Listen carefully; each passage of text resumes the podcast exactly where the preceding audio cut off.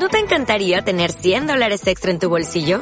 Haz que un experto bilingüe de TurboTax declare tus impuestos para el 31 de marzo y obtén 100 dólares de vuelta al instante. Porque no importa cuáles hayan sido tus logros del año pasado, TurboTax hace que cuenten.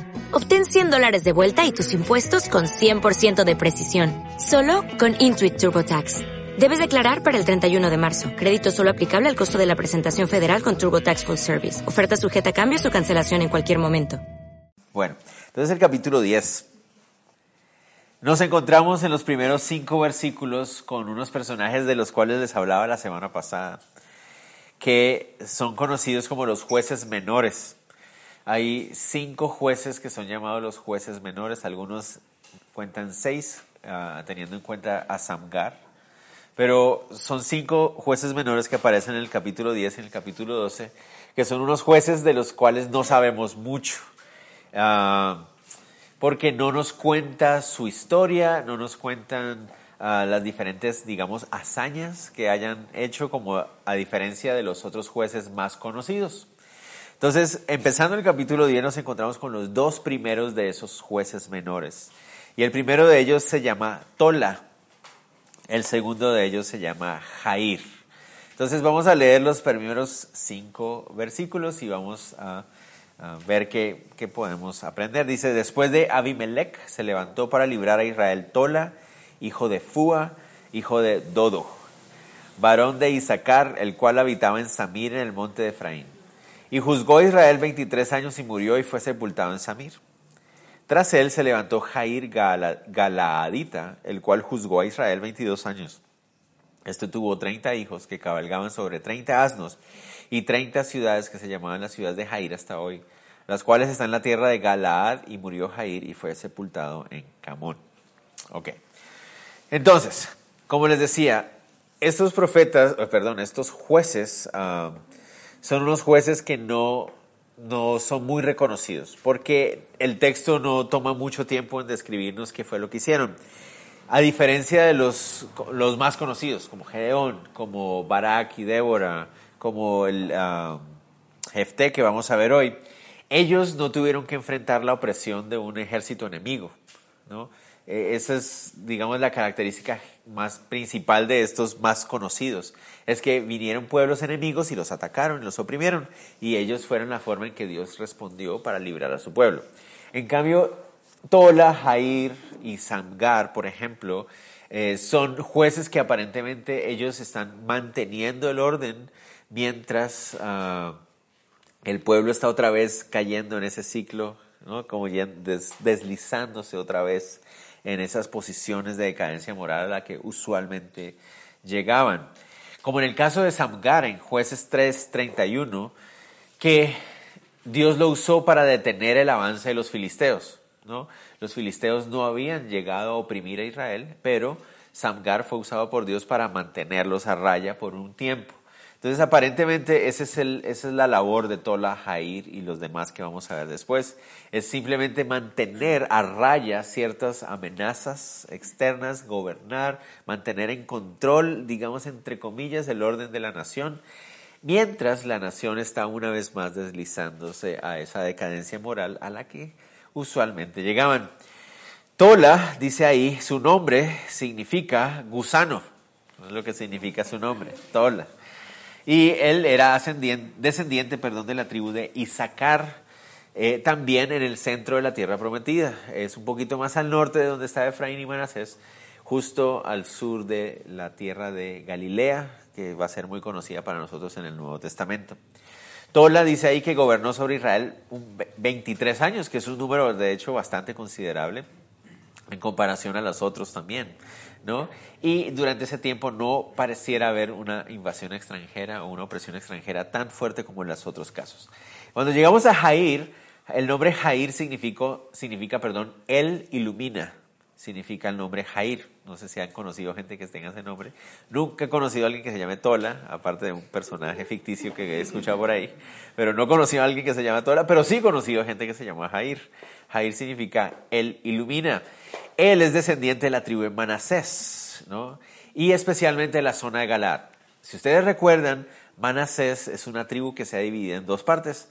Hay una parte de Manasés en el lado oriental, hay otra parte de Manasés en el lado occidental y Jair es del lado oriental, que esta es la primera vez que vamos a ver jueces del lado oriental. Hasta ahora hemos visto todos los jueces del lado occidental. Entonces, Jair está en el lado oriental, en la tierra de Galaad, dice ahí. Galaad, o era una zona, ¿no? Ramot Galaad era una ciudad en esa zona y es una de las ciudades de refugio que tenían los, ah, los israelitas, ¿no? Y ustedes, algunos de ustedes recuerdan cuando hablamos de las ciudades de refugio. Lo interesante es que de Jair se nos da una pequeña más información y es que tenía 30 hijos y que sus 30 hijos cabalgaban sobre 30 asnos. Y uno dice, ¿y eso qué tiene que ver? ¿Por qué nos está diciendo eso? Bueno, si lo está diciendo ahí es porque había algo importante que tener en cuenta. Ah, a diferencia de Abimelech, algo que no hablamos mucho la semana pasada, por, más que todo por cuestión de tiempo. Abimelech se había autoproclamado rey, pero cuando uno va a ver la historia, cómo se desarrolla, Abimelech no logró tener mucha influencia sobre mucho terreno. Él era de la tribu de uh, Manasés también, pero él solo tuvo aparentemente influencia sobre cuatro o cinco ciudades máximo, pero él se creía muy rey. Cuando nos habla de Jair, dice que tenía 30 hijos y que tenía 30 asnos. Y eso nos habla, uno, de un hombre que tenía muchas mujeres, en primer lugar, por lo tanto muchos hijos. Y en segundo lugar, el hecho de que tuvieran asnos en nuestra época. Si lo tradujéramos a nuestra época, era como decir que su padre les había asignado un carro propio a cada uno de sus hijos. Eso es más o menos lo que significa. Tener un asno en esa época o tener un burro en esa época no era cualquier cosa. O sea, tener un asno, un burro era algo que solo podían tener las familias que estaban más acomodadas. Tener 30 asnos era como tener 30 carros en una casa. Entonces, no solamente lo costoso de los carros, sino mantener 30 carros. Eso significaba que esta era una familia bastante fuerte económicamente hablando. Y el hecho de que sus hijos estuvieran manejando sus asnos, uh, eh, cada uno propio, significaba que eran hijos que habían recibido también uh, influencia social. A lo que se refiere entonces que Jair gobernó sobre Israel y que tuvo una gran influencia porque incluso sus hijos pudieron también ejercer su propio gobierno bajo el gobierno de Jair. Entonces, eso es muy importante. Vamos a ver más adelante porque tiene que ver con la historia de Jefté. Y después lo vamos a ver más adelante. Pero entonces Jair gobernó sobre ah, Israel en el lado oriental específicamente, tal vez manteniendo a raya los posibles ataques de los enemigos durante 22 ah, años, 22 años, ¿no? Ese es Jair. Entonces aquí hablamos de los dos primeros profetas, eh, jueces, ya le con los profetas, jueces menores, ¿verdad? No sabemos mucho más de ellos. Eso es lo la único detalle que nos da. No hay otras menciones de ellos en la Biblia. Eso es lo único que sabemos de ellos hasta ahora.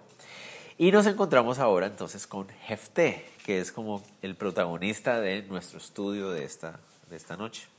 Entonces vamos a leer a partir del verso 6 del capítulo 10 hasta el 18 para que veamos el contexto en que surge Jefté. Dice, pero los hijos de Israel volvieron a hacer lo malo ante los ojos de Jehová y sirvieron a los Baales y a Astarot, a los dioses de Siria, a los dioses de Sidón, a los dioses de Moab, a los dioses de los hijos de Amón y a los dioses de los filisteos y dejaron a Jehová y no le sirvieron. Si ustedes se dan cuenta, lo que hemos hablado cada miércoles, claman al Señor, el Señor los libera, pero en su siguiente caída es como si cayeran más bajo aún.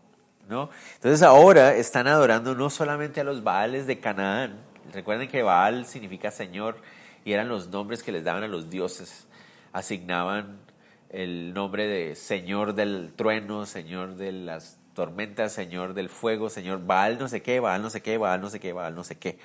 El título Baal era como para hablar del Dios de, tal, de ciertas cosas. Entonces por eso dice Baales. Entonces, no solamente estaban adorando a los Baales, sino que ahora se habían dedicado también a adorar a las otras deidades de los otros pueblos. Habla de Astarot, Acera, Moloch, Marduk, Dagón, Quemos, o sea, todos esos son nombres de dioses cananeos y amorreos y de toda la zona de ahí. Esos nombres que les di son los nombres de esos pueblos que aparecen ahí. de Sidón, de Moab, de Amón y todo. Quemos era el dios de los amonitas. Dagón era el nombre de los filisteos. Marduk era el dios de los, ah, de los de Sidón. Moloch era el dios de los de Moab. Ah, bueno, ahí están todos los dioses de todas estas cosas. Pero no solamente es el hecho de la traición espiritual, o sea, no solamente lo horrible que era que estos ah, israelitas estuvieran adorando a los dioses estos, sino que cada adoración a cada uno de estos dioses incluía diferentes prácticas sexuales, sangrientas y perversas de adoración diferentes. No sé si me entienden. Entonces, por ejemplo, a Moloch había que ofrendarle los hijos, quemarlos vivos cuando eran bebés. ¿no? A Marduk era necesario hacer otra cosa. A Quemos había que hacer otra cosa. A Starot se hacía otra cosa. No sé si me entender. Entonces, no solamente es llegar al punto de traer todos estos dioses y, empezar a adorar y a traicionar el nombre de Dios de Jehová, sino que además de eso empezar a involucrar cada una de las tradiciones paganas y crueles y horribles y cochinas, ¿no? En todo el sentido de la palabra, que esta adoración involucraba. Entonces, ¿eso qué significaba? Que el pueblo estaba cayendo cada vez peor y peor y peor y se están acostumbrando cada vez a peores cosas, ¿no? Y ese es el asunto que se va a, se va como cauterizando el corazón y ya como que surge un callo y ya no, y lo mismo vemos como en nuestra sociedad, ¿verdad? Cuando llegamos hoy en día nosotros, es tremendo porque ahí es cuando uno se empieza a sentir cada vez más viejo, ¿verdad? Porque uh, yo escuchaba, recuerdo escuchar a mis papás decir, ¿no? Y yo creo que ellos escucharon a sus papás decir lo mismo, de hasta dónde vamos a llegar, ¿no? O sea, miren lo que está pasando en televisión ahorita. Y, y en mi época, cuando mis papás decían eso, eh, pues, ¿por qué se quejan mis papás? Pero cuando yo hoy veo lo que mis hijos van a ver, yo digo, Dios mío, eso está peor que lo que yo vi cuando estaba joven y está cada vez peor. Pero entonces la sociedad se va como endureciendo más y haciendo más calle y nos vamos acostumbrando cada vez a cosas peores y vamos justificando cada vez cosas peores. Y eso es lo que le va a pasar al pueblo de Israel también. Al permitir cada vez más la entrada de estas cosas, ellos se van a ir acostumbrando a cosas que a Dios no le agradan y se les van a hacer normales. Pero entonces el pueblo vuelve a caer lo mismo. ¿Y qué pasó? Verso 7. Se encendió la ira de Jehová contra Israel y los entregó en manos de los filisteos y en manos de los hijos de Amón. Entonces, ¿qué hizo Dios? Lo que él había prometido hacer. ¿Notan ustedes lo tremendo? Ellos están adorando a los dioses de los filisteos y a los dioses de Amón. ¿Y qué hace el Señor? Los entrega entonces a los filisteos y a los de Amón. Es lo tremendo. ¿Han escuchado ustedes esta frase?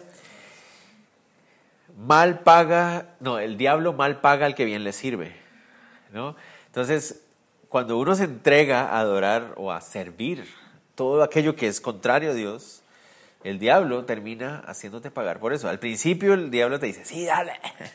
Y cuando cae, eso. Así es el diablo. Pero primero me empujó para que me cayera y cuando me caí, ahí está, acusándome. Así es el diablo, ¿me entienden? Entonces es lo mismo. Ellos se pusieron a adorar a los dioses de los filisteos y ¿qué pasó? Terminaron siendo esclavos de los filisteos. Eso es lo que termina pasando. Porque todos nosotros estamos sirviendo a alguien. Eso es lo que se nos olvida. Todos los seres humanos estamos sirviendo a alguien. La pregunta es a quién estamos sirviendo. Si no estamos sirviendo a Dios, estamos sirviendo a alguien más. Nos estamos sirviendo a nosotros mismos, a veces creemos, para darnos cuenta que no. Pero bueno, Israel cae una vez más y cae cada vez más bajo. Dice así, los entregó en manos de los filisteos y los hijos de Amón. Aquí quiero que tengan en cuenta algo. Hoy lo que vamos a ver es Jefté y Jefté va a tener que enfrentar a los hijos de Amón. Pero el texto dice ahí que los había entregado en las manos de los filisteos. ¿Y los filisteos? ¿Quién se va a encargar de los filisteos? Sansón se va a encargar de los filisteos. Pero eso lo veremos, si Dios lo permite, la próxima semana. Entonces, aquí estamos viendo cómo Dios va a usar a Jefté para enfrentar a los amonitas, a los hijos de Amón. Ahora sí, sigamos leyendo en el 8. Los cuales oprimieron y quebrantaron a los hijos de Israel en aquel tiempo 18 años. A todos los hijos de Israel que estaban al otro lado del Jordán, en la tierra del Amorreo, que estaba en Galaad. Entonces aquí el enfoque es el lado oriental del río Jordán. Los hijos de Amón pasaron el Jordán para hacer también guerra contra Judá y contra Benjamín y la casa de Efraín, y fue afligido Israel en gran manera. Entonces los hijos de Israel clamaron a Jehová diciendo, nosotros hemos pecado contra ti porque hemos dejado a nuestro Dios y servido a los Baales. Y Jehová respondió a los hijos de Israel, ¿no habéis sido oprimidos de Egipto, de los amorreos, de los amonitas, de los filisteos, de los de Sidón, de Amalek y de Maón, y clamando a mí no os libré de sus manos? Más vosotros me habéis dejado y habéis servido a dioses ajenos, por tanto yo no os libraré más. Eso está feo, ¿verdad? La gente clama, Señor, por favor, mira cómo estamos. 18, ellos siempre me llaman mucho la atención que tienen que esperar 18 años para clamar. O sea, al segundo día yo estaría llorando, Señor, por favor, pero 18 años en medio de todo este tumulto, ahí es cuando claman. Señor, por favor, hemos fallado otra vez, pecamos. Y el Señor dice, sí, yo sé. Eh, pero miren, todas las veces que ustedes estuvieron bajo presión con Egipto, con este, con el otro, con el otro, con el otro, todas las veces cuando clamaron a mí, yo los libré. ¿Es verdad? Sí, pues esta vez no. esta vez no los voy a librar, porque ya es suficiente, ¿no? Pero miren esto, dice, más vosotros, en el 14, andad y clamad a los dioses que os habéis elegido, que os libren ellos en el tiempo de vuestra aflicción. ¿No quieren adorarlos a ellos? Bueno, entonces vayan y que ellos los liberen, ¿no? Y es lo mismo que el Señor nos dice hoy también a nosotros, ¿no? ¿Quieres poner tu confianza en algo diferente al Señor? Bueno, dale, o sea, dale y a ver cómo te va, porque no hay nada que nos pueda librar.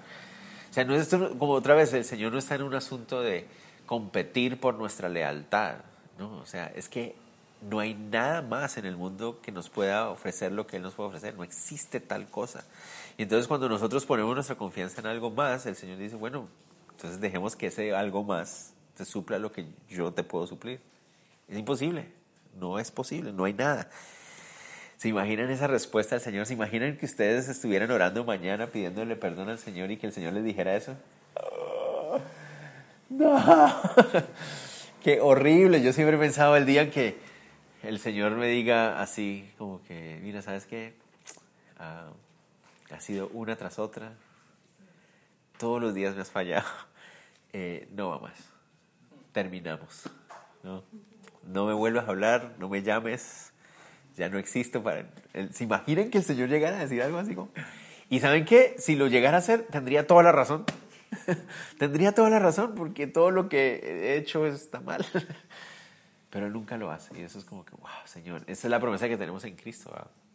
Y de hecho, miren cómo, cómo se soluciona esto, porque ellos están escuchando como que, Señor, pero espérate, o sea, tú dijiste que si nos arrepentíamos y si clamábamos, entonces tú nos ayudabas, pero ¿cómo nos vas a decir que no? Pero miren lo que dice ahí. Y dice, los hijos de Israel respondieron a Jehová, hemos pecado, haz tú con nosotros como bien te parezca, solo te rogamos que nos libres en este día. Ellos dicen, sí, tienes razón, tienes razón, te hemos fallado, haz con nosotros lo que tú quieras, solo por favor, ayúdanos. Y le dice, y quitaron, y entonces miren el asunto, no era solo emocional, porque entonces nosotros a veces reaccionamos emocionalmente, Señor, por favor, pero por favor, pero por favor. Ellos no reaccionaron solo emocionalmente. Inmediatamente después se quitaron entre sí los dioses ajenos y sirvieron a Jehová. Eso significa adoraron, sacrificaron a Jehová. Y él fue angustiado a causa de la aflicción de Israel. Entonces tomaron la decisión correcta. No solamente fue llantos y lágrimas, sino que hicieron, tomaron decisiones quitaron los dioses esos falsos, se deshicieron de ellos, empezaron a servir y adorar otra vez al Señor. Y dice ahí que el Señor en su corazón sintió que su corazón se apretaba, eso es lo tremendo del asunto. Dice, y fue angustiado a causa de la aflicción de Israel. Eso significa, la palabra ahí se refiere que el corazón del Señor se vio como apretado y es como sentir el dolor, sintió el dolor de su pueblo. Y ese es el Señor. Y es lo mismo con nosotros. Cuando nosotros realmente, miren, ¿qué dice la promesa de la Biblia? Dice que Él no desecha un corazón contrito y humillado. Eso dice la Biblia. ¿Entienden? Entonces, si yo realmente estoy contrito y humillado delante de Él, realmente, no emocionalmente humillado, sino realmente contrito y humillado, reconociendo mi pecado arrepentido, sé que Él me recibe, porque esa es su promesa. ¿Entienden? ¿Qué dice la Biblia acerca de los eh, arrogantes y orgullosos? Dice que Él los, los resiste, dice ahí. Pero al humilde, lo recibe. ¿Me entienden? Ese es el punto. Mientras haya orgullo en nuestro corazón, mientras haya arrogancia en nuestro corazón, podemos contar con que Dios te está diciendo, no, mira, sigue tú en lo mismo. Pero cuando hay un clamor real, sincero. ¿Cómo se muestra si es real, sincero? Pues se toman las decisiones de dejar a un lado, arrepentimiento real, dar la vuelta. Entonces el Señor recibe el corazón así, lo restaura, lo levanta otra vez y eso fue lo que hizo aquí. Entonces se juntaron los hijos de Amón y acamparon en Galaad y se juntaron a sí mismos los hijos de Israel y acamparon en Mizpa. Y los príncipes y el pueblo de Galaad Dijeron el uno al otro, ¿quién comenzará la batalla contra los hijos de Amón? Será caudillo sobre todos los que habitan en Galaad. Entonces resulta, y dice, no, sí, el Señor nos va a librar, él, nos va a librar de los amonitas. Organicémonos. Los amonitas estaban pasándose la frontera, el río Jordán. Recuerdan que aquí estamos en la oriental y ellos estaban pasando la frontera del río Jordán para atacar también a los del lado occidental. A los del lado occidental en ese momento les está yendo mal porque el lado occidental están lidiando con los filisteos, que están viniendo del mar para acá, y estos amonitas también están pasándose al otro lado y están haciendo un sándwich ahí. Entonces a ellos les está yendo mal, ¿verdad? Entonces Dios lo que va a hacer es ayudarlos primero a deshacerse de la amenaza oriental y después va a enviar a Sansón a ocuparse de la amenaza occidental. Pero entonces se organizan. Esta es la primera vez en todo el libro que se organizan sin tener un líder. ¿Notan ustedes? Ellos dicen, sí, vamos a vencer, pero ¿y quién va a liderarnos? ¿Quién nos va a guiar? ¿Quién va a dirigir la batalla? No, no sé, pero yo sé que el Señor nos va a ayudar. ¿Quién puede ser? Y aquí está la clave, aquí hay una palabra clave. Noten ustedes la palabra aquí es caudillo, verso 18. Esa palabra va a volver a aparecer varias veces más adelante. Y es una palabra clave, muy, muy importante. Ok, sigamos. Aparece Jefta en escena. De todos los jueces que hemos visto hasta ahora, Jefté pareciera ser el que más, a ver, ¿cómo les voy a decir? Yo me sentí como más, ¿cómo se, cómo se puede decir? Como sentí más empatía o simpatía con él. ¿Por qué? Porque um, ya vimos Barak, triste. Uh, Gedeón también. Eh, o sea, Dios lo usó, o sea, Dios lo usó, creyó en el Señor y Dios lo usó, pero al final mucho orgullo y toda la cosa. Uh, Abimelech, pues ni que se diga, es una tristeza ese pobre hombre. Ah, pero cuando llegamos a Jefté, Jefté nos pareciera mostrar un corazón, un carácter un poquito más, ah, uno dice, como más cercano. Pero finalmente también vamos a ver muchas fallas en él. Conozcamos a Jefté. Jefté Galaadita era esforzado y valeroso, era hijo de una mujer ramera y el padre de Jefté era Galaad. Pero la mujer de Galaad le dio hijos, los cuales cuando crecieron echaron fuera a Jefté diciéndole, no heredarás en la casa de nuestro padre porque eres hijo de otra mujer. Huyó pues Jefté de sus hermanos y habitó en tierra de Tob y se juntaron con él hombres ociosos los cuales salían con él. Entonces la historia de Jefté empieza un poco triste. Ah, el papá de Jefté Ahí dice el, el, nombre del papá se llama Galaad, pero lo más probable es que no sea su nombre, sino que era tal vez el líder de la ciudad de Galaad y por eso le llaman así. Puede ser que sea su nombre, pero pareciera que no. Entonces, este hombre de Galaad es una ciudad, o esa zona, perdón, uh, es un hombre de mucha influencia y tiene muchos hijos. ¿no? Recuerden, muchos hijos en ese, en ese contexto significan muchas mujeres también. Y entonces una de esas mujeres con las que tuvo un hijo es este Jefte, una mujer que es ramera, ¿no? La llama ahí ramera a esta mujer. Jefte es hijo de una mujer ramera. Perdón, cuando su padre muere, los, eh, otros hijos de eh, su padre, de Galaad, echan a Jefte, le dicen, no queremos que tú estés con nosotros porque eres hijo de una mujer ramera. Y uno lo lee ahí y uno pareciera ser como que es un asunto más bien de... Eh,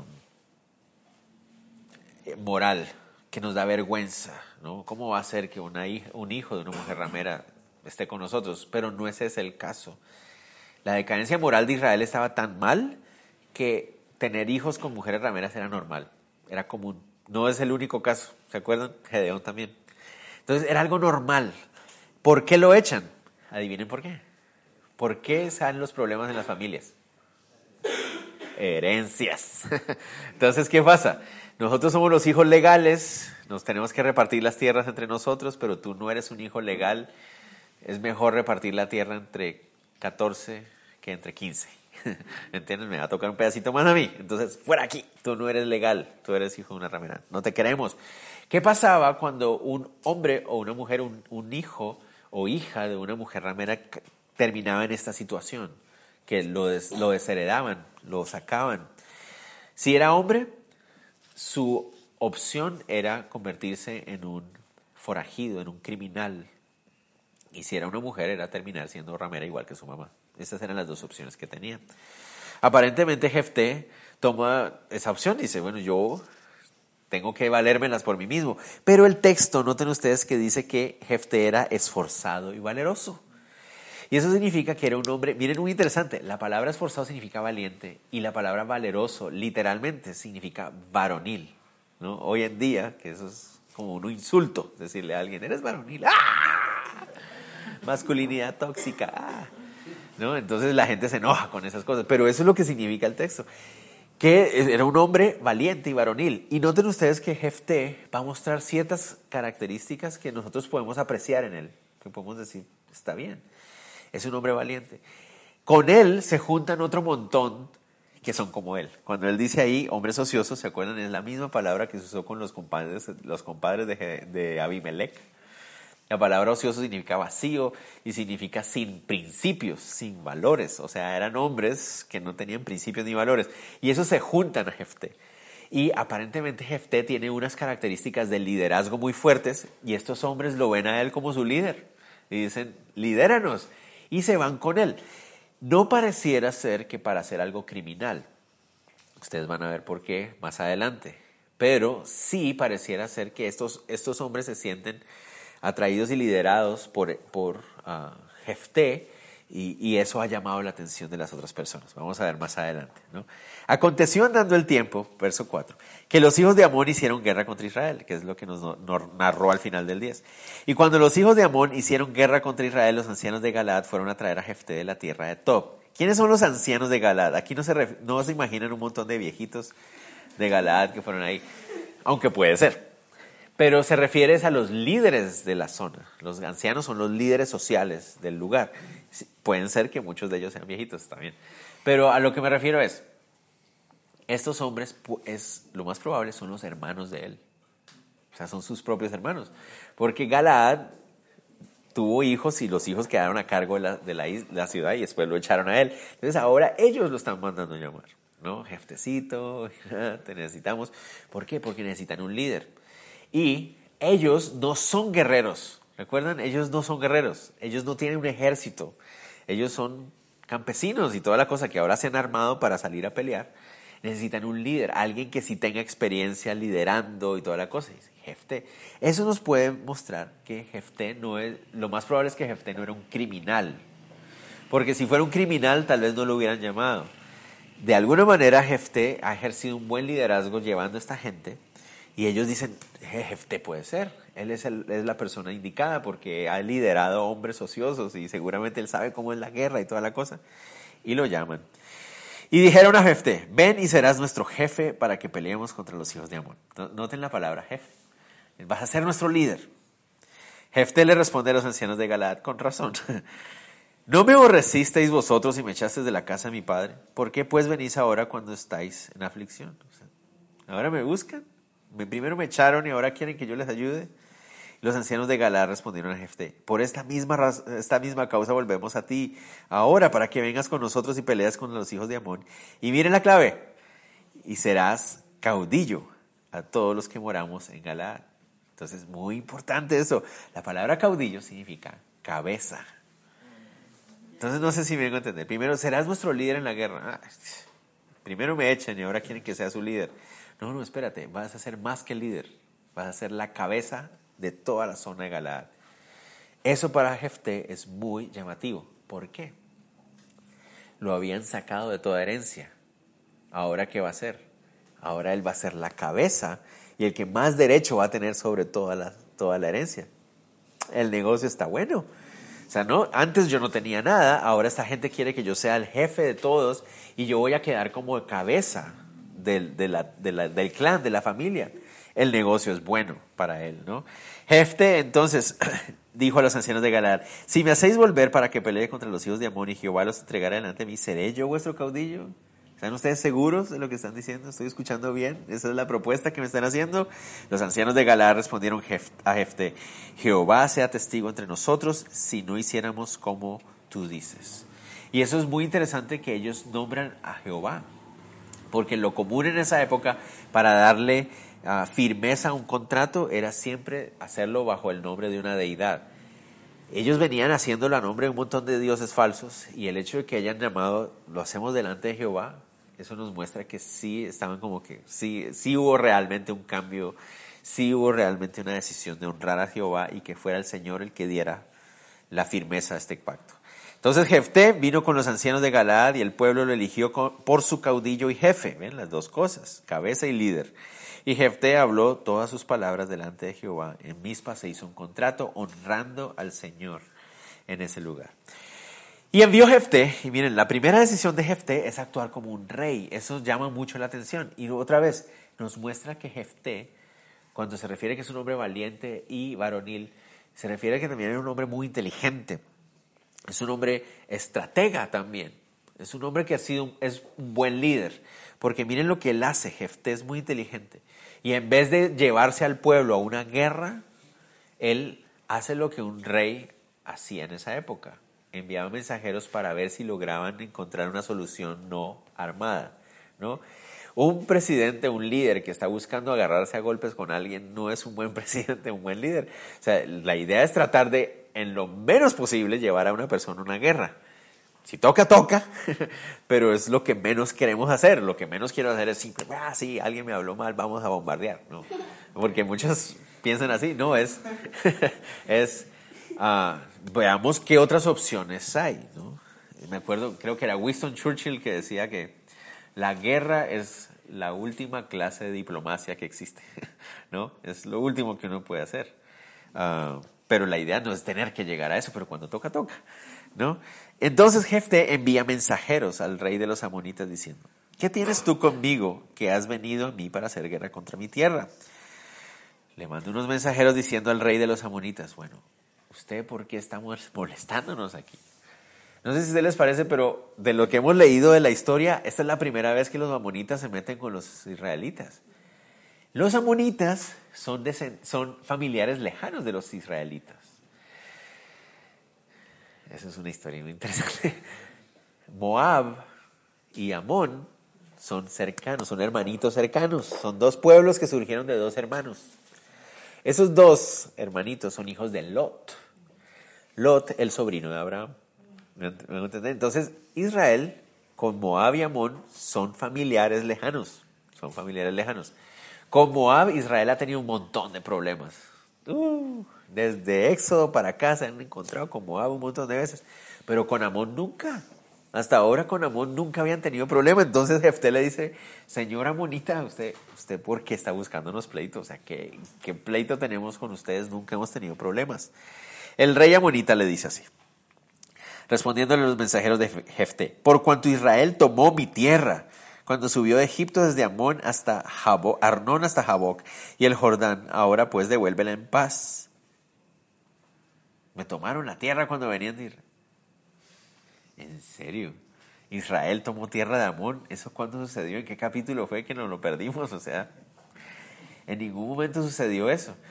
Jefte dice, volvió a enviar otros mensajeros al rey de los amonitas para decirle, Jefte ha dicho así, Israel no tomó tierra de Moab, ni tierra de los hijos de Amón. Entonces le dice, mira, si tu acusación, porque con Amón nunca nos hemos metido, si tu acusación tiene que ver con nuestros problemas con Moab, a Moab tampoco le quitamos tierras. O sea, yo sé que Moab es tu hermanito y toda la cosa, pero con ellos tampoco nos metimos. O sea, ¿de qué estás hablando? Porque cuando Israel subió de Egipto, anduvo por el desierto hasta el Mar Rojo y llegó a Cádiz. Entonces Israel envió mensajeros al rey Edom diciendo, yo te ruego que me dejes pasar por tu tierra, pero el rey Edom no los escuchó. Envió también el rey de Moab, el cual tampoco quiso, se quedó, se quedó por tanto Israel en Cádiz. Entonces aquí Jefte empieza a hacer un recuento de la historia que nosotros también leímos cuando vimos números, Deuteronomio y Josué.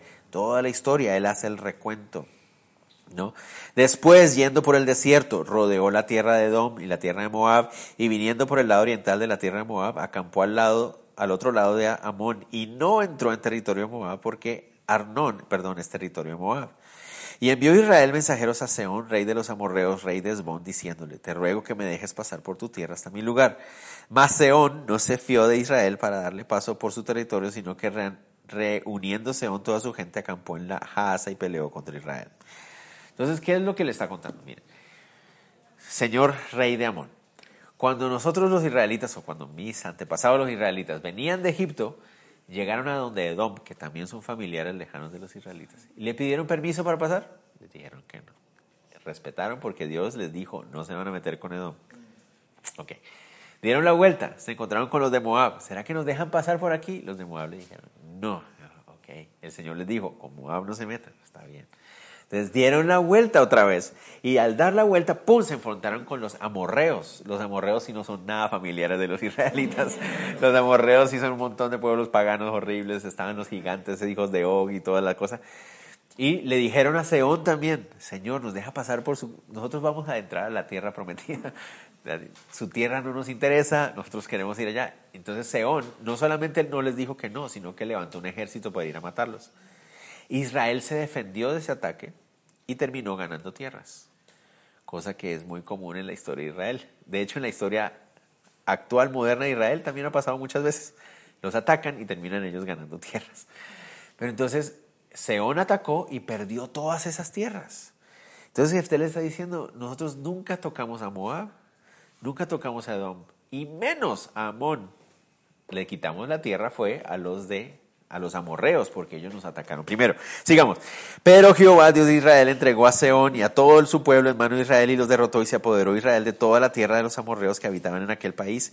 Se apoderaron también de todo el territorio del, amorreo, desde Arnón hasta Jaboc y desde el desierto hasta el Jordán.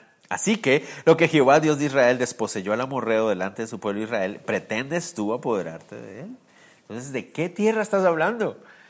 Si la tierra que nosotros tomamos de este lado oriental se la quitamos fue a los amorreos y no porque nosotros quisiéramos. Ellos nos atacaron a nosotros, perdieron y nos quedamos con la tierra. ¿Quieres quitarnos la tierra que Dios nos dio a nosotros? Es lo que le está diciendo ahí. Lo que te hiciere poseer, quemós tu Dios, ¿no lo poseerías tú? ¿No? Si tu Dios te diera tierra, ¿no lo agarrarías tú? Ahí hay una discusión acerca de si Jefté está dándole validez a Quemos como Dios y pareciera que sí, pero eso es un tema para otro día. Entonces, así todo lo que desposeyó Jehová nuestro Dios delante de nosotros, nosotros lo poseeremos. ¿Eres tú ahora mejor en algo que Balak, hijo de Zippor, rey de Moab? ¿Tuvo él cuestión contra Israel o hizo guerra contra ellos? Entonces le hace referencia a Balak, el rey de Moab, que nunca guerreó contra los israelitas cuando lo rodearon eres tú mejor, más, eres tú superior a tu, al antepasado de tus hermanos, ¿no? Que tú vas a venir a guerrear contra nosotros si cuando lo rodeamos a él, él no vino en guerra contra nosotros. Sigamos. Cuando Israel ha estado 26, habitando por 300 años a Esbón y sus aldeas, a Aroer y sus aldeas, todas las ciudades que están en el territorio de Armón, ¿por qué nos, no las habéis recobrado en ese tiempo? Llevamos 300 años viviendo aquí y nunca nos habían hecho un reclamo. Ahora tú vienes, que no tienes nada que ver, a quitarnos la tierra. Así que yo nada he pecado contra ti. Mas tú haces mal conmigo peleando contra mí. Jehová, que es el juez, juzgue hoy entre los hijos de Israel y los hijos de Amón. ¡Wow! Súper buena defensa, con hechos, con datos, ¿no? Miren, esto es lo que realmente pasó. Entonces, ¿por qué vienes a hacer guerra? La respuesta de eh, el rey que suele pasar con la gente que a veces se queda sin, eh, sin argumentos y sin razones, pues es atacar. Entonces dice, más el rey de los hijos de Amón no atendió a las palabras, a las razones que Jefté le envió. Le dijo, no soy de palo, no escucho nada. Pero tengo razón o no, no quiero hablar, no quiero hablar. Voy a atacarte. Entonces dice que se vino la guerra. Jefté ahora tiene que liderar un pueblo en guerra. Verso 29. Y el Espíritu de Jehová vino sobre Jefté y pasó por Galaad y Manasés y de ahí pasó a Mispa de Galaad y de Mispa de Galaad pasó a los hijos de Amón. Jefté reúne a los hombres. Dice que fue Galaad a Manasés. Manasés es la tribu, Galaad es la región. Entonces va por Galaad y después a toda la tribu de Manasés, ¿qué? Buscando hombres para pelear. Reúne a los hombres y llega a la mispa de Galaad. La misma se refiere como un lugar más alto, como una especie de colina, desde donde ellos van a lanzar el ataque. Entonces se reúne ahí, Jefté hizo voto a Jehová. Entonces el Espíritu de Dios ya está sobre Jefté. Y esa es la única razón por la cual los hombres están siguiéndolo. Porque el Espíritu de Dios está en Jefté, está sobre él. Entonces ellos reaccionan a esa unción que Dios está dándole a Jefté y por eso van con él, lo acompañan. Pero Jefté, ay Jefté, hace algo horrible aquí. Ahí es donde está el asunto. Creo que Jefté lo hace sinceramente, honestamente, lo hace por una buena intención, pero hace algo horrible. Hizo un voto. Si ustedes leen más adelante en otros pasajes, en Segundo de Reyes, en otros pasajes de Primero de Reyes, en Levítico también, nos dice que esta era una costumbre normal entre los cananeos y amorreos. Cuando iban a ir a una guerra, ofrecían un sacrificio al Dios de, turno, el que tuviera cada pueblo esto, para garantizarse la victoria. Eso era algo que ellos usualmente hacían. Y Jefte hace lo mismo, pero con Dios. Hace una ofrenda o hace una promesa de un sacrificio a Jehová, así como cualquier amorreo cualquier cananeo haría lo mismo a sus dioses a la hora de una guerra. Entonces aquí veo yo nuestra primera como aplicación a nuestras vidas y nuestra primera enseñanza. ¿Qué había pasado? La nación de Israel había estado tan alejada del Señor durante tantos años. Habían olvidado la ley. No tenían contacto con la ley. La ley estaba olvidada en alguna parte. No la leían, no la enseñaban, no la practicaban, la desconocían. Entonces ahora ellos quieren servir a Jehová, pero creen que servir a Jehová se hace de la misma manera en que se sirve a Quemos, a Marduk, a Moloch. ¿Me van a entender? Y él quiere, él quiere honrar a Jehová y que en el nombre de Jehová se, se pelee esta guerra, pero cree que a Jehová se le agrada así como se le agrada a Moloch o se le agrada a Marduk. ¿Me a entender? Y uno de ustedes dirán, ¿y eso qué, cómo se aplica eso a mi vida? Yo nunca, yo ni siquiera sabía que Marduk existía hasta el día de hoy. O sea, yo nunca he hecho algo para Marduk pero se, se, hace de esta manera. Muchas veces queremos honrar a Dios y queremos tener, por ejemplo, quiero tener un noviazgo, buen noviazgo, ¿no? Pero lo voy a hacer como el mundo lo hace, pero para Dios. ¿Me a entender? No funciona. Termino cometiendo cosas barbaridades como esas. Pero es que nosotros queríamos honrar a Dios, queríamos honrar a Dios, pero lo hicieron como el mundo lo dice. Quiero, quiero ser un buen padre, quiero ser un buen padre para mis hijos, pero lo voy a hacer como el mundo dice. No sé si me va a entender. Tienes una muy buena intención, tienes un muy buen deseo, pero así no va a funcionar. ¿Entiendes? Entonces, cosas como esas las hacemos constantemente. Es necesario parar y decir, Señor, yo quiero hacerlo como tú dices. Por eso ese asunto de yo sigo al Señor a mi manera, obedezco al Señor a mi manera, yo adoro al Señor a mi manera, es mentira, eso no funciona. Es necesario ir a los pies del Señor y decirle, Señor, yo quiero ser un buen esposo, una buena esposa. ¿Cómo lo voy a hacer? Como dice tu palabra, no como yo creo, como Cosmopolitan dice, o como lo dijo la doctora, ¿cómo se llama? La de caso cerrado, qué sé yo. ¿Me entienden? ¿Cómo es que la Apolo con doctora? ¿Me van a entender? No, no, yo no puedo hacerlo siguiendo los estándares del mundo, yo no puedo seguirlo siguiendo los estándares de mis antepasados, porque uno también escucha cada cosa, ¿no? Es que mis abuelos decían que tal cosa y tal cosa, y dicen, ¿en serio? No, pues con razón. ¿Entienden?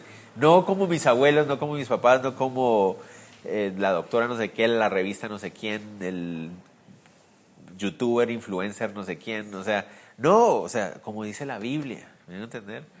Eso le pasó a Jefté yo quiero ganar esta guerra y quiero hacerla en el nombre de Jehová. Entonces miren lo que hizo. Jefte hizo voto a Jehová diciendo, si entregares a los amonitas en mis manos, cualquiera que saliera a las puertas de mi casa a recibirme cuando regrese victorioso a los amonitas, será de Jehová y lo ofreceré en holocausto. La primera persona que salga a recibirme cuando regrese victorioso, lo voy a sacrificar en holocausto. La palabra holocausto literalmente significa ofrenda quemada. Y eso es lo que significa no significa otra cosa, ofrenda quemada. Los holocaustos en, en, esa época eran, se agarraba un animal, se partía en pedacitos y se quemaba completo en el altar. Y muchas personas dicen, cuando Jefté estaba haciendo esta promesa, estaba hablando de los, el primer animal que salga. Eh, les voy a contar por qué no es lo más apropiado pensar eso. Dos, un primero, dice ahí, al primero, a cualquiera que saliera a las puertas de mi casa a recibirme. ¿Qué animales salen a recibir al dueño? Los perritos son los únicos que hacen eso. Si ustedes tienen gatos, ustedes tienen que ir a perseguir al gato. Oye, gato, llegué. Eh. Gato, ven para acá. Eh. ¿Me entienden? Los perritos. En Israel nadie tenía un perro. En la época de la Biblia los perros son considerados sucios, cochinos. Nadie tiene perros en la casa. Los perros son animales salvajes, nadie tiene perritos. Entonces olvidémonos de la idea del perrito porque los perritos no eran mascotas en esa época. ¿Qué animales tendrían en la casa? Ovejas, cabras. Las ovejas y las cabras tampoco salen a recibir a nadie. ¿Por qué? Porque están amarradas adentro, están puestas en un redil o en un corral o lo que sea, están adentro. Él literalmente está refiriéndose a una costumbre que tenían en esa época. Cuando una persona vencía, en la batalla y regresaba a casa, las mujeres eran las que salían a recibirlo con canciones y todo lo cosa.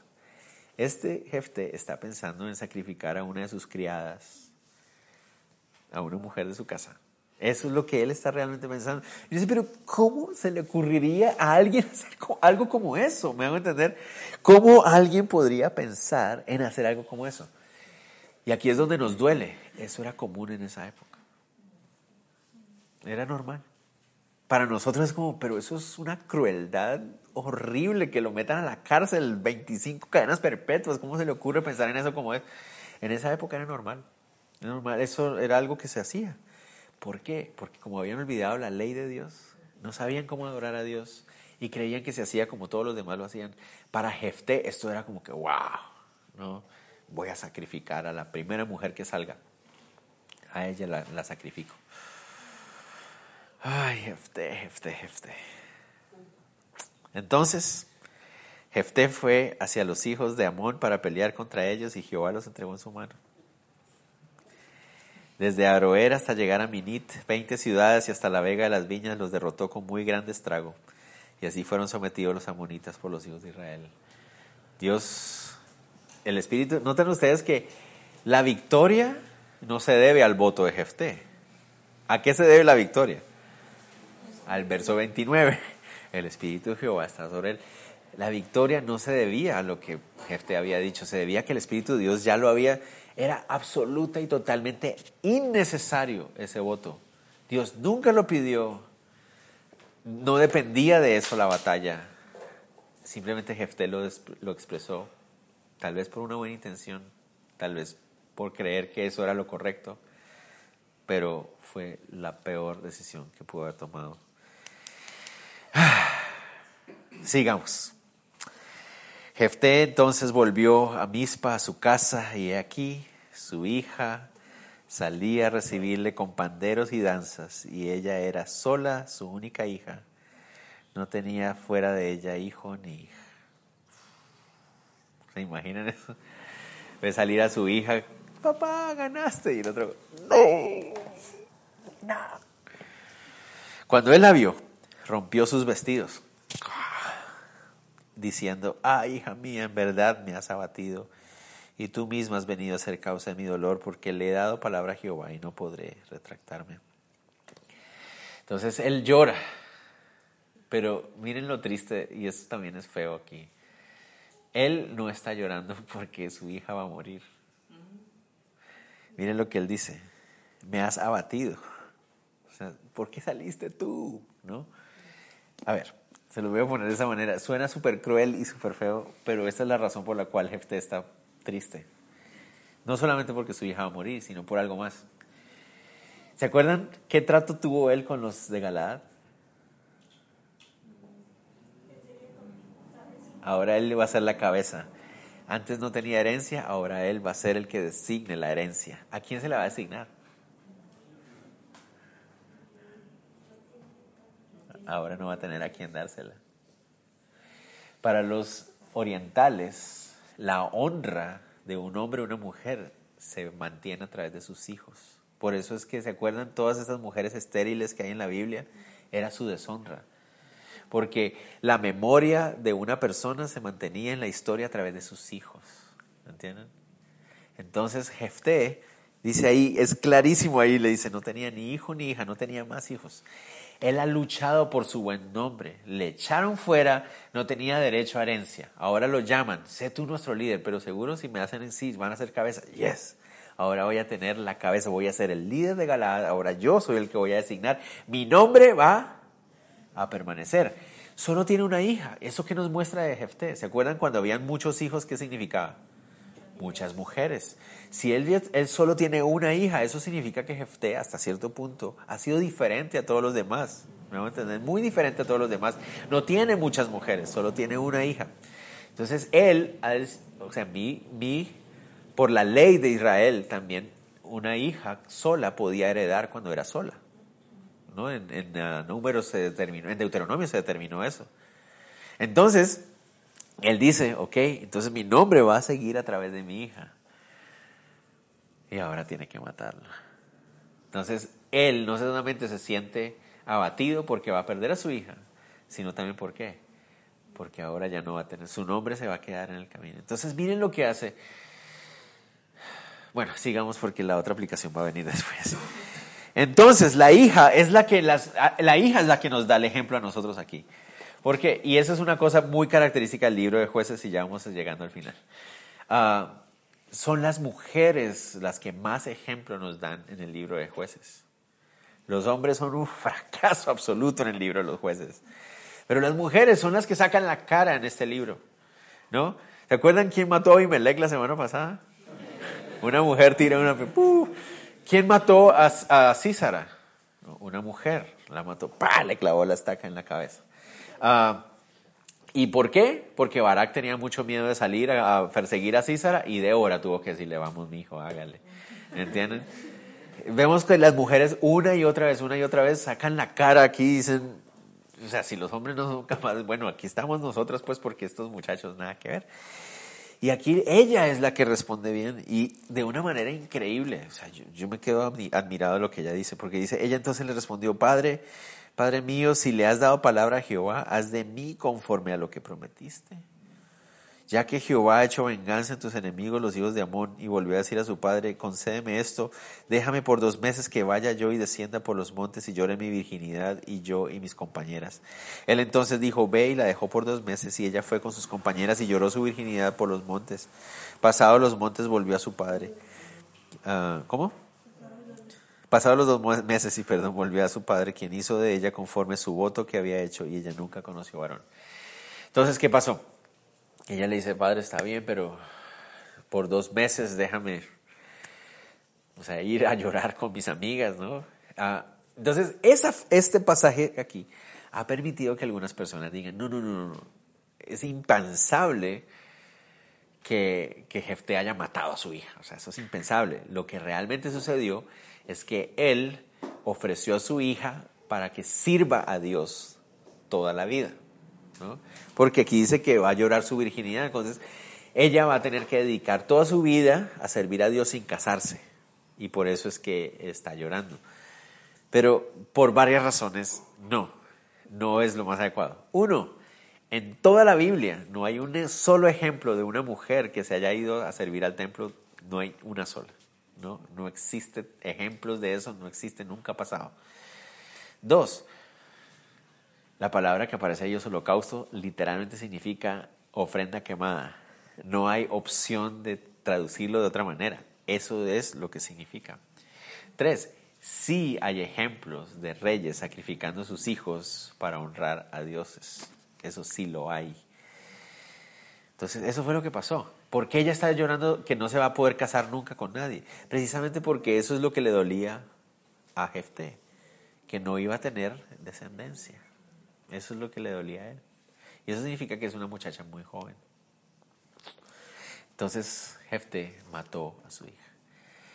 No sé qué habrá creado eso en el corazón de Jefté. Dureza. No sé, no sé. Me imagino yo que debió haber creado una dureza en su corazón impresionante. No lo sé. Y se hizo conforme costumbre en Israel que de año en año fueran las doncellas de Israel a endechar a la hija de Jefte Galadita cuatro días en el año. Esa costumbre aparece, aparentemente se perdió rápidamente porque no hay otro registro de esa costumbre en la Biblia. En ninguna parte, ni en los registros históricos de los judíos, ni nada, a saber qué pasó con esa costumbre, pero rápidamente se perdió, seguramente. Pero sigamos porque no ha terminado Jefté. Y ya con esta nos vamos terminando. No sabemos, como les digo, qué ah, siente de dolor Jefté ahorita, pero las cosas se ponen feas. Entonces se reunieron los varones de Efraín y pasaron hacia el norte y dijeron a Jefté, entonces resulta, ¿recuerdan? la tribu de Manasés, la tribu de, Efraín son tribus hermanitas, ¿verdad? Son los dos hijos de José. Ya lo habíamos visto la vez pasada que también hubo un, reclamo por el lado de Gedeón. Efraín, por la promesa que Jacob ha hecho, ¿se acuerdan? Algunos de ustedes se acuerdan, Génesis 49, por allá, hace rato pasamos por ahí. Pero en Génesis 49 Jacob ora por los dos hijos de, de José y ora así, ¿se acuerdan? va a ungirlos y resulta que unge como primogénito al menor, ¿no? A Efraín. Y José le dice, no, padre, te equivocas, el menor es... Y él dice, no, no, no, así es como Dios lo quiere. Efraín, que es el menor, va a ser superior sobre Manasés. Y así quedó. Y eso se ha quedado en la mente de estos dos hermanitos, se convirtieron en tribus y en las tribus también tienen ese pensamiento. Efraín dice, yo soy el superior aquí, ¿verdad? Y, Efraín quiere su nombre. Gedeón también era de Manasés. Y cuando Gedeón venció, ¿se acuerdan? Los de Efraín le dijeron, bueno, ¿tú por qué no nos llamaste? Nosotros somos la tribu grande aquí. ¿Por qué no nos llamaste? Y Gedeón les dijo, ay, confórmense, hombre, por haber matado a los príncipes de los de Moab. ¿Se acuerdan que les dijo eso? Ahora vuelve otra vez la cosa. Vencieron a los amonitas y los de Efraín dicen, bueno, bueno, nosotros somos los hermanos grandes aquí, nosotros somos la tribu fuerte aquí. ¿Por qué no nos llamaste nosotros? Miren el conflicto.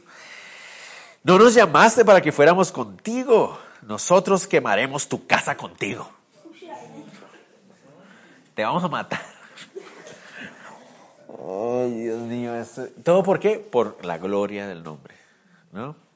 Y Jefté le respondió, yo y mi pueblo teníamos una gran contienda con los hijos de Amón y os llamé y no me defendisteis de su mano. La verdad es que no sabemos si eso es verdad o no, o sea, no sabemos si realmente los llamó o no, pero pues él dice que los llamó. Entonces, viendo pues que no me defendíais, arriesgué mi vida y pasé contra los hijos de Amón y Jehová me los entregó. ¿Por qué pues habéis subido hoy contra mí para pelear conmigo? Los llamé, no me quisieron ayudar, me tocó sacar las cosas a mí solito. Y ahora vienen a reclamarme, ¿cómo puede ser posible? Entonces reunió Jefté a todos los varones de Galaad y peleó contra Efraín. Entonces ahí es donde les digo, contra los amonitas, mensajeros, hagamos la paz, hombre, no nos peleemos. ¿Por qué pelearnos? Contra el hermano, te mato. ¿Me entiendes? ¿Qué es esto? ¿Por qué será que somos así, no? Sea, contra los más cercanos, con los que nos amamos, ah, con eso sí nos damos duro. Pero con el vecino que no, espérate, no, espérate, hablemos porque tenemos que... Pero bueno, esa es otra de las muestras de la decadencia moral. Y también pareciera mostrarnos la dureza que hay en el corazón de Jefte ahora, después de haber tenido que sacrificar a su hija. La verdad ni siquiera sabemos si eso es antes o después del sacrificio de su hija, pero hay una dureza en su corazón. Sale a la guerra, pero esto se pone peor y más horrible. Ah, peleó contra Efraín y los de Galaad derrotaron a Efraín porque habían dicho, vosotros sois fugitivos de Efraín, vosotros los galaditas en medio de Efraín y de Manasés. Y los galaditas tomaron los vados del Jordán a los de Efraín y aconteció que cuando decían los fugitivos de Efraín, quiero pasar, los de Galaad les preguntaban, ¿eres tú Efrateo? Si él respondía, no. Entonces le decían, ahora pues di Shibolet. Y él decía, Sibolet, porque no podían pronunciarlo correctamente. Entonces le echaban mano y lo degollaban junto a los vados del Cordán y murieron entonces de los Efraín 42 mil. Qué horrible. Y ahorita les voy a explicar eso porque es tan feo. Eran dos tribus hermanas, Efraín y Manasés. Eh, son tribus hermanas, son pueblos unidos que vienen de la misma cosa. O sea, es la historia de Centroamérica. Tienen pueblos hermanos. Colombia y Venezuela, qué sé yo, no sé, pueblos hermanos, ¿me entienden? Eh, se pasaban la frontera el uno al otro. Los de Efraín vivían de este lado y los de Manasés venían del otro lado. y se pelean de esa manera. Eh, y entonces los de Galaad pusieron barricadas en los pasos. Los vados del Jordán son las partes más, menos profundas del Jordán donde se podía pasar de un lado a otro. Y los de Manasés ponen ahí barricadas y no dejan que los de Efraín regresen a sus tierras. Los detienen y les dicen, ¿son ustedes de Efraín? No, no, no, no somos de Efraín, somos de Manasés. Entonces le hacían la prueba. ¿no? Tenían que decir una palabra. Shibolet literalmente significa corriente de agua. Entonces era una palabra muy normal porque están en los vados del Jordán. Di Shibolet, tal vez en, en una frase o algo así. Y uno dirá, en serio, pero ¿cómo pueden reconocer, si son tribus hermanas, cómo pueden reconocer quién es de Efraín y quién es de Manasés? Son igualitos, ¿me entender? Es como ir a Israel hoy y hablar, tú vas al mercado o tú vas a la ciudad vieja de Jerusalén y tú dices, ¿este será árabe o será judío? Son igualitos.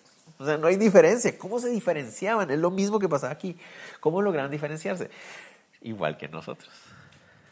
Entonces tú le dices, ¿vos sos de Costa Rica? Y dice, no, yo no soy de Costa Rica. Entonces, venga para acá. pero se ven igualitos, pero mírese la... Uh, o cosas así, ¿no? Uno ve pueblos que se ven igualitos, pero... O sea, tú puedes ver a un venezolano y tú dices, ah, pero se ve igual que un colombiano, pero escúchelo hablar. Oye, chamo, que no sé qué, que no Ah, no, ese es venezolano, ¿entiendes? De una. Ves a los argentinos, a los uruguayos, ellos sí hablan igual. Pero bueno, Chile y, Argentina, igual, las diferencias, ¿no? Por ciertas palabras, ciertas eh, consonantes, ¿no? Eh, la feta en los españoles, los argentinos y su ye, ¿no? Uruguaya. Y todas esas, entonces se diferencian, ¿no? Aunque nos parecemos mucho, se pueden diferenciar por el estilo de... Uno dice, en Estados Unidos todos hablan igual. No, no, entonces uno puede saber quién es de Nueva York, facilito, y quién es, tenía que aprovechar. O de Boston, o de cosas así. Entonces tú puedes descubrir por la forma como se pronuncian, y eso es lo que pasó aquí. Shibolet, Sibolet. Y lo triste es lo que pasó después, porque literalmente actuaron como si fueran Hitler. Porque lo que pasaba es que agarraban a la persona, después de que la descubrían, iban y la degollaban como si fuera un animal en el río. Mataron 42 mil personas.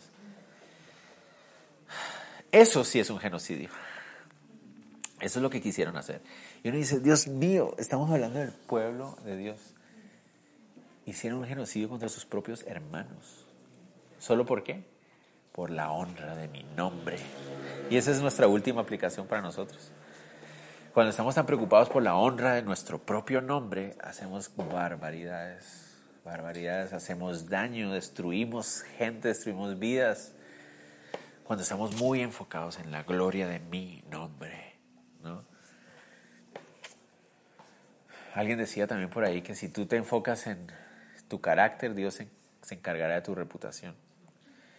Y a veces nosotros nos enfocamos mucho en nuestra reputación, ¿no? ¿Qué piensa la gente de nosotros? ¿Qué, ¿Qué es lo que ven en nosotros? Deberíamos enfocarnos más bien en nuestro carácter con el Señor, ser como Él. El Señor se encarga de nuestra reputación. El Señor se encarga. Cuando nos enfocamos en luchar por nuestro nombre, hacemos cosas como estas. No somos capaces de bajar la cabeza, no. Somos, somos capaces de cosas crueles y peores de las que estamos leyendo aquí. Triste. Qué triste, triste, triste. Terminemos y ya. Jefté juzgó a Israel seis años y murió Jefté Galadita y fue sepultado en una de las ciudades de Galaad. En contraste, los últimos tres jueces menores, y eso sí rápidamente. Después de él juzgó Israel Ibsán de Belén, el cual tuvo 30 hijos y 30 hijas, las cuales casó fuera y tomó de fuera 30 hijas para sus hijos y juzgó a Israel siete años. ¿Por qué eso es importante? Porque Jefté no tuvo.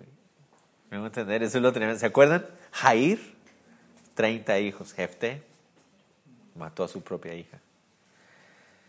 Llegamos a Ibsán, Ibsán tiene 30, ¿qué? 40 hijos, 30 hijos y 30 hijas. Entonces su influencia fue mucho mayor.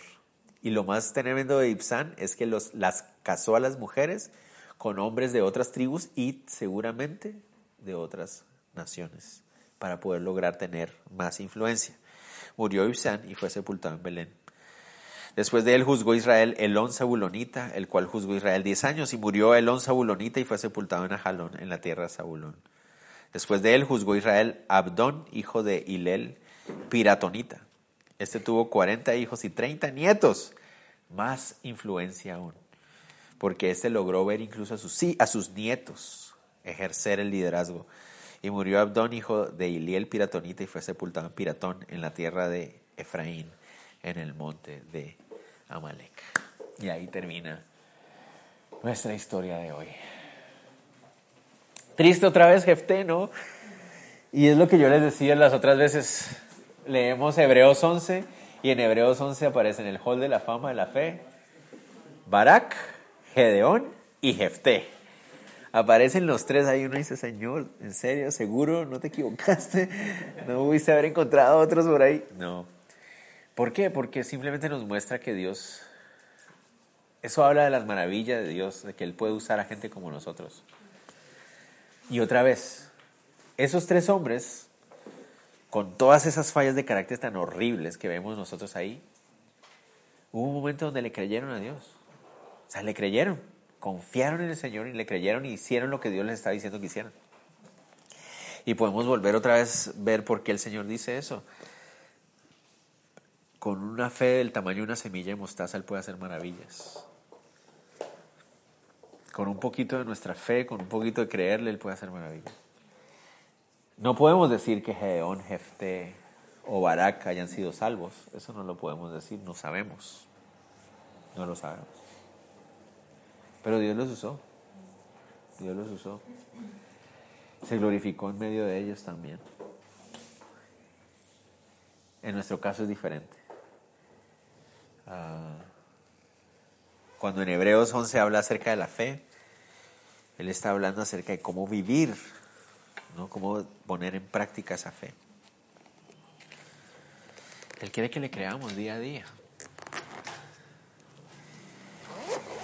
Nosotros tenemos la ventaja de que el Espíritu Santo no solamente viene sobre nosotros, nos usa, nos unge para una labor específica, sino que ahora, gracias a la obra de Cristo Jesús, puede, mora en nosotros, vive en nosotros. Entonces no solamente nos escoge para una obra específica, sino que también nos transforma a su imagen, a su carácter. Y esa es la bendición que tenemos nosotros. Pero nos muestra cómo, uh, como en el caso de Jefté, cuando queremos hacer algo bueno, pero guiándonos por los estándares del mundo, no funciona. No funciona. Terminamos haciendo algo peor de lo que pensábamos hacer. Y por último, en el caso de Efraín y Manasés peleando el uno contra el otro, otra vez podemos cometer grandes barbaridades cuando nos enfocamos en guardar nuestro nombre, nuestra reputación, nuestra honra. ¿no? Podemos llegar a hacer cosas horribles. Endurecemos nuestro corazón. Es mejor dejar que el Señor transforme nuestro carácter y Él se encargará de nuestra reputación, Él guardará nuestras, nuestros nombres, Él peleará nuestras batallas. Si yo doblego mi carácter ante Él, si yo doblego mi vida ante Él. ¿Está bien? Entonces, terminemos orando. Si Dios lo permite, la próxima semana nos encontraremos con el querido Sansón. Y yo creo que Sansón sí no lo vamos a poder ver en una sola sentada, porque tristemente Sansón tiene un montón de enseñanzas que salen de su mal ejemplo, que tenemos que aprovechar. Señor, te damos gracias por este momento que tú nos das y ah, te pedimos que nos guardes el regreso a casa, pero sobre todo que también podamos meditar eh, en estas palabras que hemos aprendido. Eh, en el buen y mal ejemplo que hayamos podido ver en Jefté también. Ah, que nosotros podamos creerte, seguirte, pero que también podamos rendir nuestro carácter, Señor, y, no dejarnos guiar por lo que el mundo dice, incluso aunque tengamos buenas intenciones, sino que realmente rendir nuestro corazón a ti, Señor, y ser transformado en todo sentido. Gracias por este momento de estar juntos. Te rogamos que nos lleves con bien a casa que guarden a nuestras familias también lo que ellos necesitan. En este momento tú lo estés supliendo, Señor. Te lo pedimos todo. En el nombre de Jesús. Amén. Amén.